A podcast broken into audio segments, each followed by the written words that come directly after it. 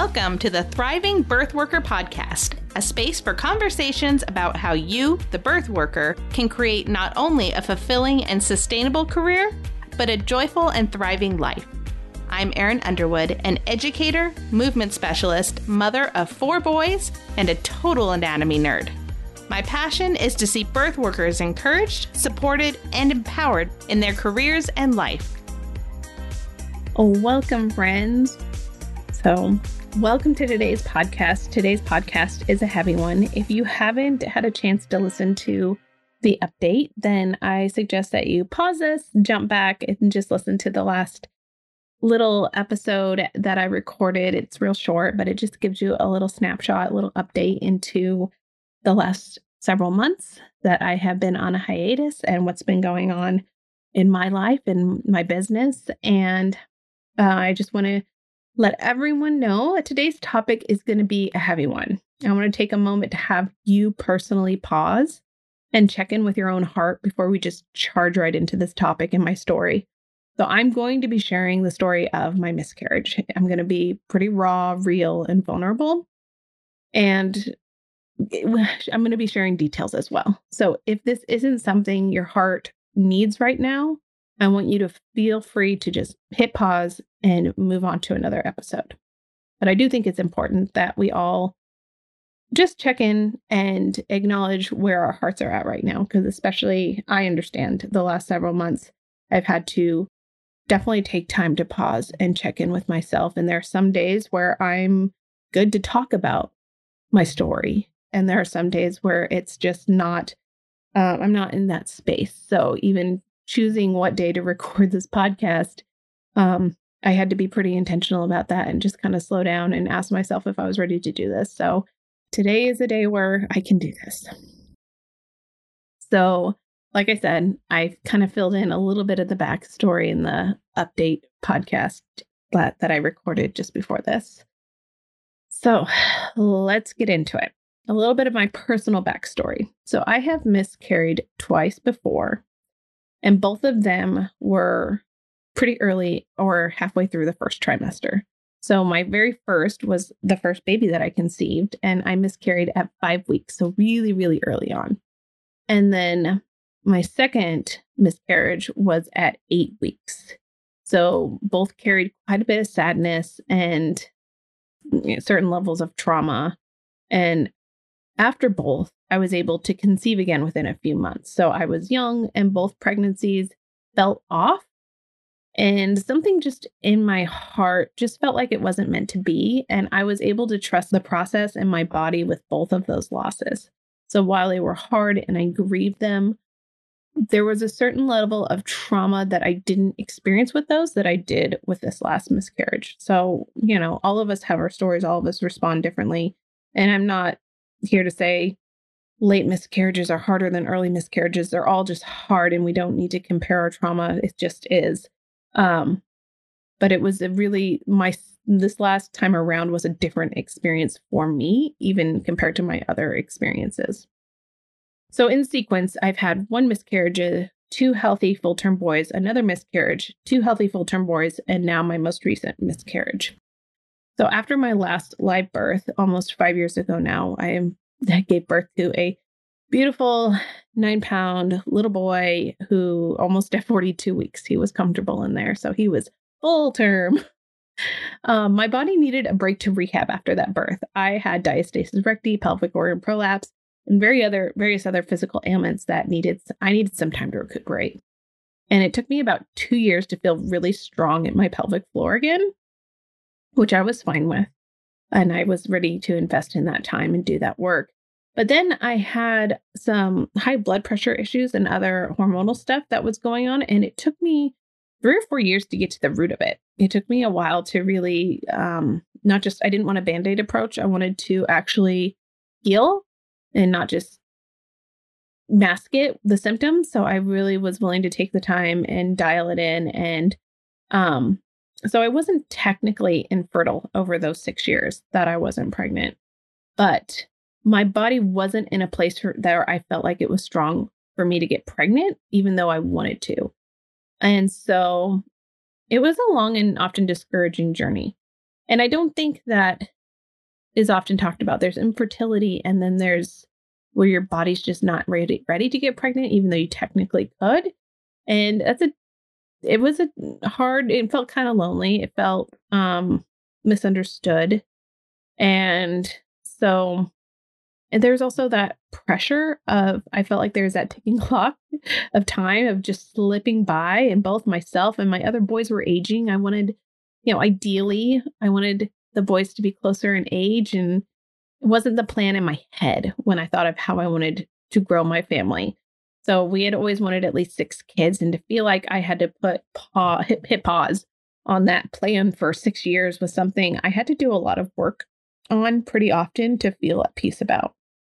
So then, after a few, I don't know, maybe six months of feeling really strong and having dialed in the root cause of my blood pressure and feeling really good, we found out in August of 2020 we were pregnant and we were all, my whole crew, we were all so excited.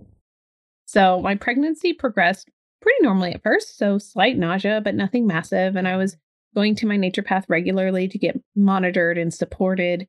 I felt it felt so special to feel like I was able to do all the things I didn't even know about in my last pregnancies, the last few times I've been pregnant because I've been educating myself constantly over the last six years. So I had like this long list of things that I wanted to do to support myself, but it was like fun. It wasn't something I felt a lot of pressure to do. It was something I was actually excited to do.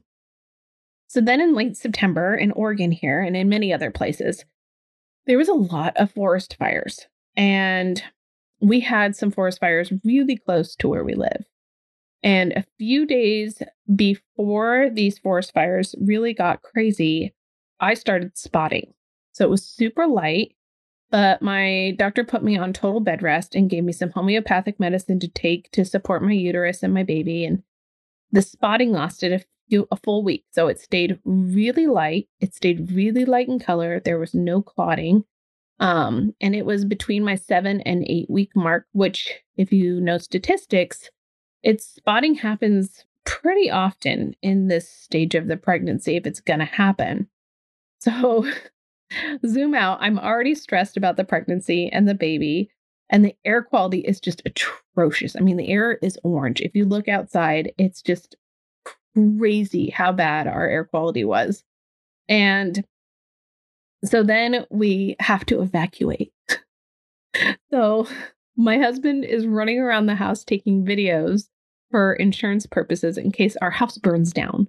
We're having conversations about, like, okay, what do we pack? Because what's like, you know, that conversation of like, what do you take with you? we had those conversations. So we're packing hard drives and finding birth certificates and, you know, doing the thing that you just really aren't necessarily super prepared for and don't want to do. But that whole time, I'm having to like lay in bed and try not to be stressed because I'm trying to get my body to relax, my uterus to relax, and for this to keep my baby inside and to not, you know, increase my spotting. And so it was the timing of it was kind of intense. So we were able to safely evacuate and stay at my parents' home, which was a huge blessing. And while I laid in their extra bed for the rest of the week, and then after that week, the spotting stopped. So everything seemed to be back on track. My belly kept growing.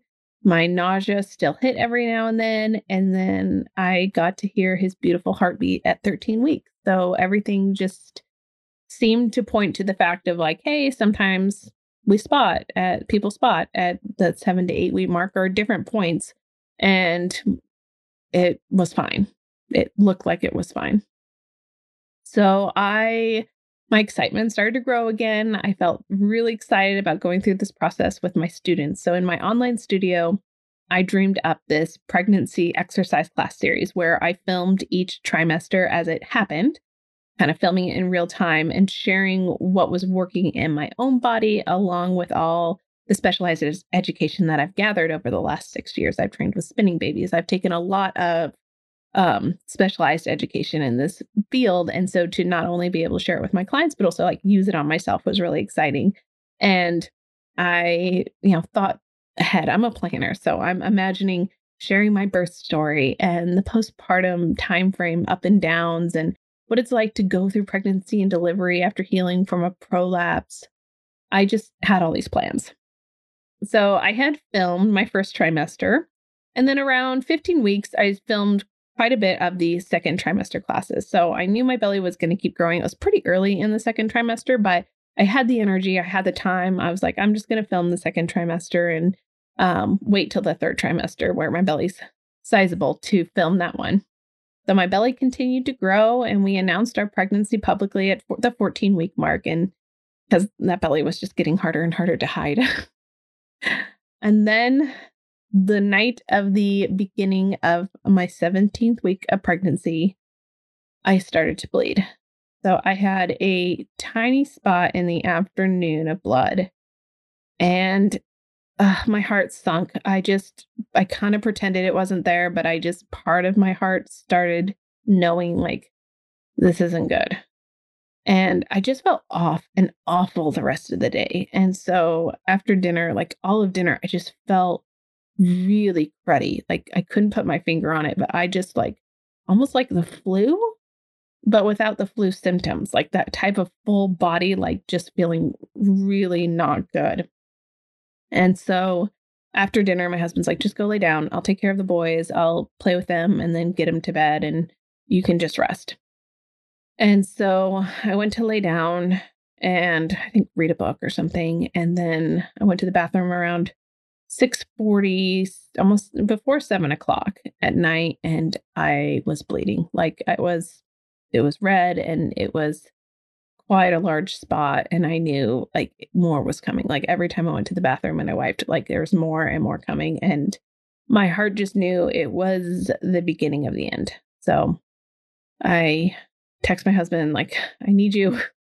Um and he came running up. I wanted to protect the kids. I didn't want them to see me or worry about me in that space at that time. And so he came up and he called our naturopath and he was like, okay, you know, hey, you know, lay in the bed, legs up, take these homeopathics to try and get your uterus to relax. But really at this point there was nothing we could do. So then over the next only one hour i went from barely you know bleeding to almost hemorrhaging. So i was ramping, it was basically contractions. And the bleeding progressed to a i mean the it was a lot it was basically i was hemorrhaging there was tons of clotting there was tons of blood and it was I was watching because in my mind, I'm like, I am very close to hemorrhaging. This is something we need to really pay attention to. Um, part of me wanted to do it privately and not go to the hospital if we didn't have to. But the other part of me is like having, and I mean, I'm also going, trying not to go into shock, but the other part of me is like really trying to pay attention to, you know, that the birth worker mind, the, the, um, that part of your brain that I don't think ever turns off. I was just kind of going through the checklist of like, we, I really am very close to just having to, go to the emergency room.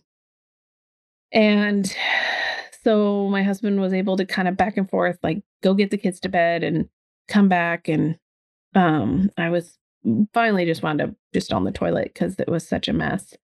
And um, around a little after eight, I started having stronger contraction, and I started to deliver. I could feel him descending, and I told my husband he was coming. And internally at this point, I panicked. So I was I wasn't ready to do this delivery on my own. Like my husband was there, but uh, neither one of us were ready to like kind of take charge and and facilitate a birth you know, a stillbirth. It wasn't stillbirth. At 17 weeks is technically still a miscarriage. But I knew I would be delivering a, a baby body. Like it wouldn't be just um an unidentifiable clot. I was definitely far enough along where it wasn't like when I miscarried at eight weeks. It was like I wasn't sure when the baby came away because it was so early. And with this one, I was like, I knew, like, I would know. And I would have to hold him and I would have to decide what to do with his body. I would just, like the whole thing, all of a sudden it hit me and I just totally went into panic. And so, because I wasn't ready, my body honored me. And my cervix completely closed up when the birth ha- sac was only halfway out of me.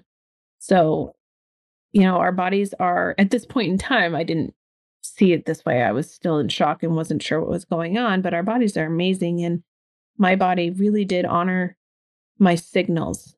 And when I signaled that I wasn't ready, my body stopped the process for me.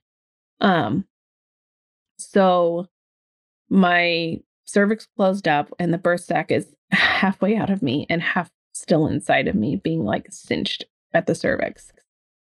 And he, the birth sac hadn't broke yet. So everything is just intact, but halfway delivered. So I am also, so at this point, I'm in shock. At this point, I've lost quite a bit of blood. And I'm also an individual who has suffered prolapse.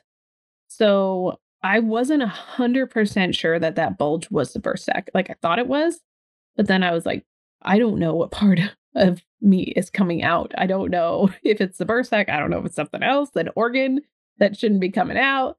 Um, and you know, I was just fighting shock at this point. And so um at this point we're like, we need to just go to the emergency room because I kind of I pushed a little bit, but I wasn't 100% sure of that I should be pushing and it wasn't budging my I mean my cervix just completely closed up at that point. So it's cool looking back and realizing my subconscious wanted someone there to take care of me in that space and kind of allow myself to go into shock rather than fighting to keep my mind active and engaged and kind of having to play that role for myself.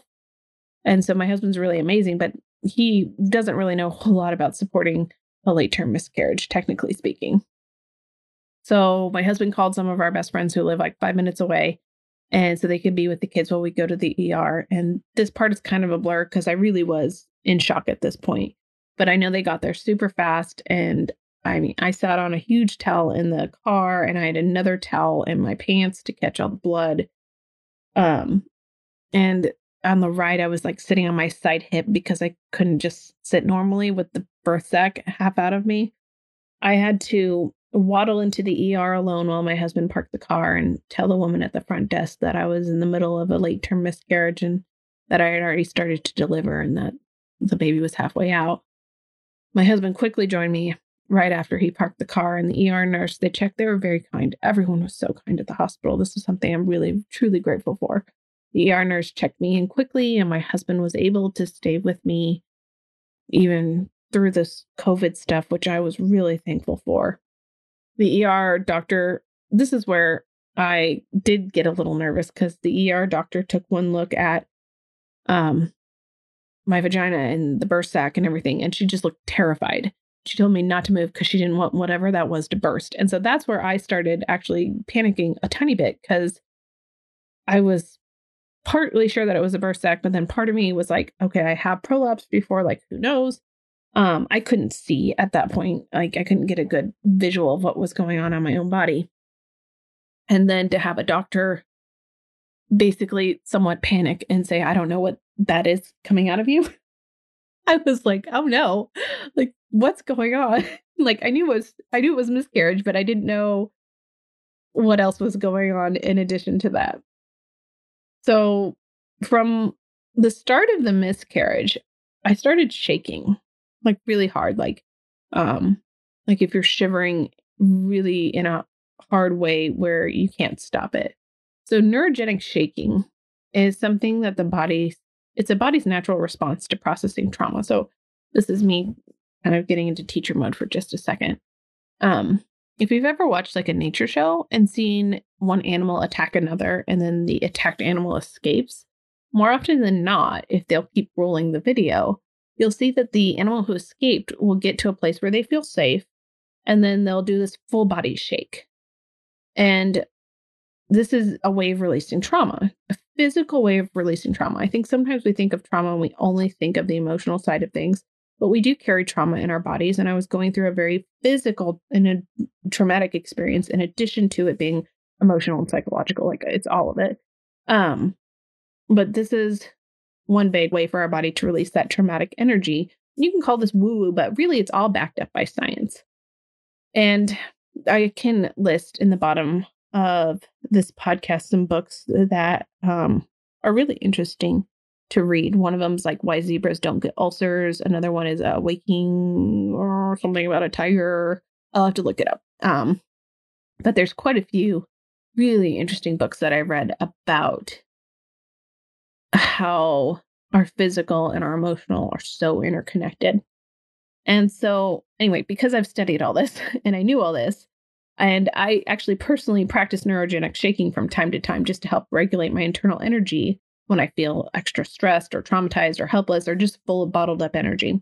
So, because I knew all of this, and I've used this as a tool to support myself, when I noticed it happening automatically, I did not try and stop it. So, I didn't feel ashamed. I didn't feel awkward. I was also in shock. So, I wasn't like overly analyzing myself. But I did feel like it was a way I was able to regulate my emotions in an environment surrounded by strangers who are very kind strangers in a hospital in a situation I had no control over, but I wished with my entire being wasn't happening. So all the nurses kept asking me if I was cold, if they want if I want an extra blanket. They're very attentive and kind. And I was able to give the short answer of no, my body is releasing trauma. And everyone understood immediately, or at least they seemed to. Um, they're we're in an ER setting, so they see trauma all the time. And since this is a natural response, I'm sure they see it often. But it was helpful to be able to put it into words and to trust my body in the middle of this loss. So um, I think sometimes it's important. This education of the body is so important because I think sometimes the body responds in a really healthy way, and we just think it's movement has been labeled and put into so many boxes and we want to control so much. And I think a lot of people, when they have this shaking happening, they think, I'm having a panic attack or I'm having an anxiety attack, um, which maybe it coincides with that. But we think we label it bad and we label it like not good. And so we try and stop it or we try and control it. But for me to be able to just kind of give into the process and let myself release this traumatic energy in the situation, I felt like was the only way I could describe it internally is it feels like when you're shaking a soda bottle and you release some of the energy with the cap, you just let a little bit out, a little bit out, a little bit out. That's how I felt like that shaking was helping me regulate. It felt like the emotions and the trauma and the shock like it would grow and it would the pressure would start to build and then i was able to release a little bit of pressure release a little bit of pressure release a little bit of pressure and help regulate it through the process. So that was that was an interesting thing that popped up that i wasn't expect i mean i wasn't expecting the whole situation but that was something that i hadn't experienced in such a strong way before and so that was i found that interesting. So because the ER doctor was so confused about what she was seeing externally, she ordered an ultrasound. And because of COVID restrictions, my husband couldn't come directly to that. So I knew at this point um, my baby was gone, um, but that there was no way that he could have survived so much blood loss and clotting. But honestly, there's always that tiny bit piece of hope until it's completely confirmed.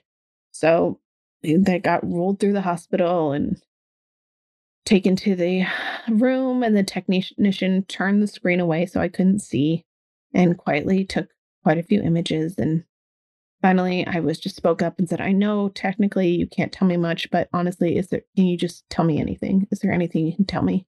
And he was so kind and he was so, he was sad for me and just said, I'm so sorry, but your womb is empty and there's no heartbeat. And so,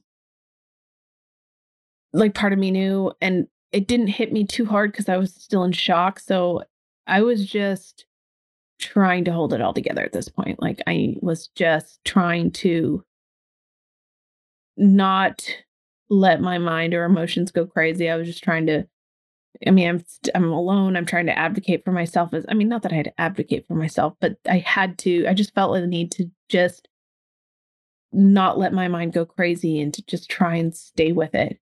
And so um, the technician took a bunch of images um, externally and then rolled me back to the ER. And I am, I'm not a crier in public type of person, especially um, with people I don't know very well. I'm a pretty private person with my deepest and rawest feelings. in the moment. Like after I've processed them, I'm a pretty open person, like this podcast. But in the moment when I am really raw and really vulnerable, I'm very have a very very short list of people I'm willing to um let into that space. Um but that was that was the nail in the coffin. That was the my baby was gone for 100% for sure. I was delivering a baby that had already passed and while I knew it based off of what had happened over the last few hours, I also hadn't wanted to allow myself to know it fully, so I held my husband's hand and whispered that the baby was gone and the tears slid down my cheek as I sat in that pain and grief, but I was also still in shock. It was about probably 10:30 at night at this point and the our doctor told me that they were planning on transferring me to the labor and delivery wing to have an OB take care of my care. And the transfer took about an hour. At 11:30 a very kind OBGYN doctor um assessed me and said was the first person to speak with confidence about exactly what was happening with my body and exactly what was seeing. And that confidence was a huge relief for me to go from a doctor who looks terrified at your body and says, I don't know what's going on, don't move, um, to someone who is able to really kindly and just confidently say, This is exactly what's going on was huge. Um, and so she just said, You've gone into labor, um, you've halfway delivered the birth sac, it's still intact, and your cervix closed back up, you're not fully dilated, and you need to dilate further to be able to complete the delivery. And she had me give a few pushes to confirm. She's like, "Yeah, you're not ready to push yet. You're you're still pretty. Your cervix needs to dilate more." I was having mild contractions, but I it nothing super strong. So after about a half hour, they were able to give me um, a pill, a medication to stimulate contractions that would last about six hours in my system. So it wasn't Pitocin because my Pitocin receptors, this early in pregnancies, your Pitocin receptors aren't, um, they're not, they're not functional yet. They're not fully functional yet. So Pitocin doesn't work in really early, um, trying to facilitate a really early birth like that. So it was something else. I don't remember what it was. Again, shock. So she gave it to me and just recommended that I rest. And I was having mild contractions um, and they, I just rested and felt them doing their work. She encouraged me to rest. And so I laid in bed and labored. Um, and about two, a little after two in the morning, my contractions were feeling pretty regular and pretty strong. So I called the nurse um, who called the doctor and told her I'd like to push. I'd like to try. Like it feels like I'd like to see if I can do a little bit of work while my body is doing this work and see if it would um yeah so this is a prime example she asked me if i'd like to push the doctor did and so this is a prime example of empowering a woman in a really awful situation so she she also asked me how i'd like to push like in what position so she waited until i said i was ready and then asked how i'd like to progress and it's really powerful to empower someone in a situation where most of the situation feels disempowering. So I was in a situation that I didn't have control over. I was in a situation where I so many things were happening outside of my control. And the the few things I did have control over, the doctor uh, like was very intentional about letting me have control over those things in her language and in the questions she asked me. She did not come in and say, okay, it's time to push. Yeah, I'd like you to scoot to the edge of the bed. Like she didn't give me directions like that. She said, okay, do you think you're ready to push? And what position do you think would work the best for you, for your body?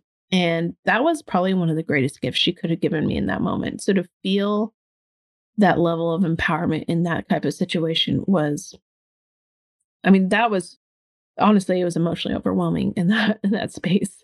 Um so i chose a birth stool so i got out of the bed and i got onto the stool and i could feel like i could work with my body best in that position rather than on my back and after about five or ten minutes of pushing i mean the timing again is really blurry. Um it wasn't that long I felt the birth sac descend, and most of the way out, it burst, and my baby and the sac were caught by the doctor.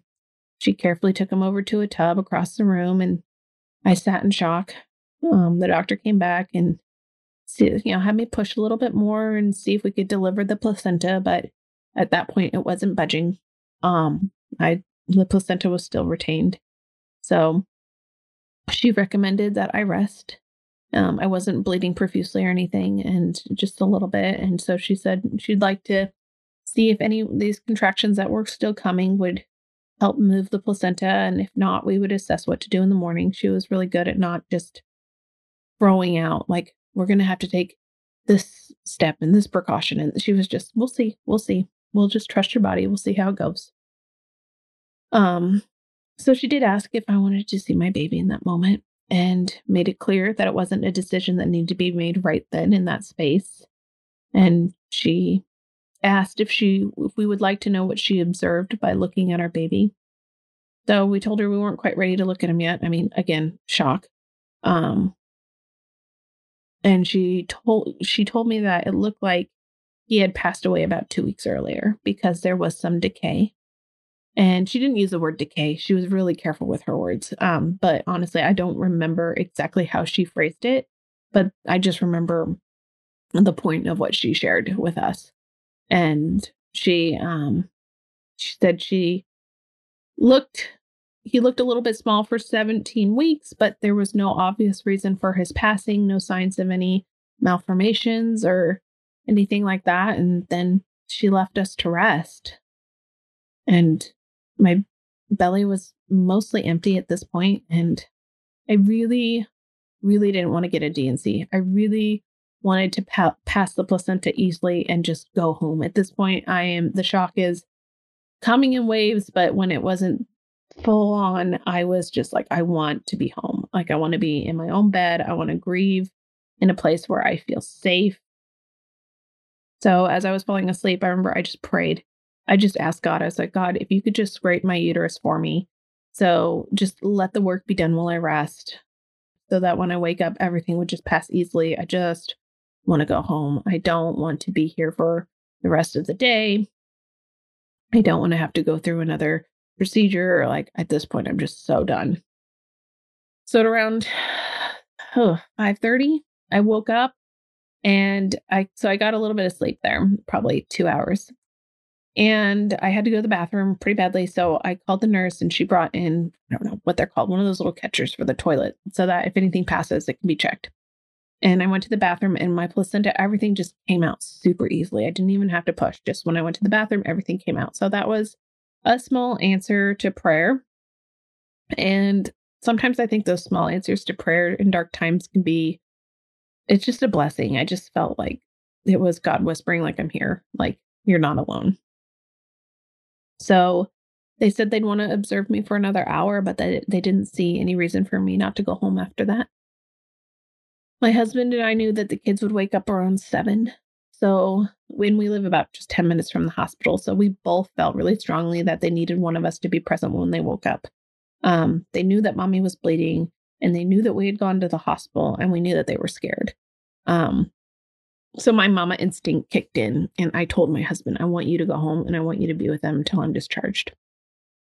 So he did. He woke them up and answered their questions and held them while they cried and reassured them that I would be okay and but I would just need time to heal and told them that we were going to grieve this loss for a while and that would be normal too. So at around eight, they discharged me. They told me I could go. So I walked down the labor and delivery ward went, you know, hallway alone with my belly empty and my arms empty. It was a really, it hit me hard. That walk hit me hard. So my husband brought me a breakfast muffin for the car ride home because he knew I was starving. And I went home and I held my precious babies close and I cried and I ate some more food and then I just went to bed and I slept till like four. My parents brought us dinner later that day, and my brain felt fuzzy. Like I'd lost a lot of blood. I was exhausted both physically and emotionally, and I still felt like the shock hadn't worn off yet. I was able to go to bed at a normal time and sleep again through the night. So, what was my healing and recovery like? So I'm going to cover that in the next episode. I'm trying to space these topics out so that folks can pick and choose what topics they're interested in listening to and what they're up to listening to. So often after a miscarriage, we want to know how to support them. We can't make it better, as in change what happened. And we don't want to make a mistake and make things worse. And I understand that. So I'm going to be sharing what was helpful to me, but I'm also going to share what I've learned from connecting with and talking with other women who have gone through miscarriages as well and what their healing and grief journey look like. So that's my personal journey. What now, what does that mean for my business side of things? So, if you're new here, I'm a functional movement coach, and I've got into this world after I healed from prolapse and diastasis recti with functional movement. And I did copious amounts of training and certifications once I figured out what I wanted to do when I grew up. So, in September, I had my next year and a half planned out personally and professionally. And then in that night in November, it was all gone. And that was rough. But now I'm ready to talk about all of it in this series. And why am I talking about it? It's not because um, it's the most fun thing in the world for me to talk about, but because our stories matter. And I don't want people to feel sorry for me. Like I'm in a space where I've healed enough, where again, like I talked about, I'm talking about this from a scar, not from a wound. And I think sometimes when we talk from a wound, we're talking in a way where we want other people to fix it for us, to help heal us. And I'm going to share in this next episode um, what my healing journeys look like. And I don't need anything from anyone else to make my healing complete. I'm not looking for that as I share this story. Um, what I'm sharing, um, I my hope is if my story can help even just one person not feel alone or as hopeless or as directionless during their healing process, I'm more than willing to talk about it. So I know our stories matter. There's so much awkwardness and uncertainty and stigma about talking about miscarriage. Well, I know I won't do it perfectly, but I'm going to do my very best to bring this conversation to the forefront because when we walk through grief, I know you shouldn't feel alone. So, the last few months of my healing, I've been led to continue to progress, to teach in the studio, to continue my progress there. So, while teaching in person is still not an option where I live, I do, I really love teaching and I love connecting to my community and moving together, even if it has to be virtually. I've talked to so many midwives and doulas who want their clients to have this functional movement option that isn't just focused on getting their heart rate up or maintaining their weight, but have seen the power of a body being prepared for birth and postpartum healing and want that their clients to have access to these tools to that help them know how to nourish their bodies with functional movement. So in addition to creating this class series in my online studio, I also decided I would be really exciting. It would be really exciting. I would be really exciting. it would be really exciting to have a team, to invite you into that process. And because you're the one who are on the ground, boots on the ground, doing the work with your clients. And so I want to partner with you in supporting your clients because we can't all have the same skill set. I mean, I refer out to my community all the time. And uh, so I created an affiliate program and is a thank you from me. If you send your clients my way and you entrust them with me, you can get 30% of all the sales made through your referrals. So I make this process super simple and easy, and I'm excited to work as a team to support this community. So if this is something you'd be interested in, if you think your clients would really benefit from, uh, you can find the link in the show notes uh, at thrivingbirthworker.com, or you can go to the bottom of my website, erinunderwoodmovement.com. And if you scroll all the way to the bottom of the page, there's an affiliate ta- uh, program tab right there that will just give you all the info of how to apply. So, also, I created a new pretty website. I've been working on that for the last month. And I created a really fun free quiz that gives you a personalized three part mini course where you can start to deepen your functional movement practice, just kind of helps you dial in what your starting point is. And so this would be an awesome free resource, yeah, for you, but also for your clients. So it's nice to be excited again. It's nice to be back and able to focus not just on my own survival, but serving and connecting. So, just thank you so much for showing up and being willing to have the hard conversations about things that are uncomfortable, but that truly matter. And I just want to pause and genuinely, from the bottom of my heart, thank you for holding space for my story. I am very grateful and honored to have you share that space, to hold that space, to bear witness to my grief, because that is a huge gift that we can give to people. I mean, like I said earlier, there isn't much we can do to fix it, but connection is what is so important. So for you to bear witness to that, my grief is just such a gift. So thank you. So I hope to connect with you next week. Bye for now. The information and discussion provided on this podcast are not intended and should not be construed as medical advice. If you have a medical concern, you should consult with an appropriately licensed physician or healthcare provider.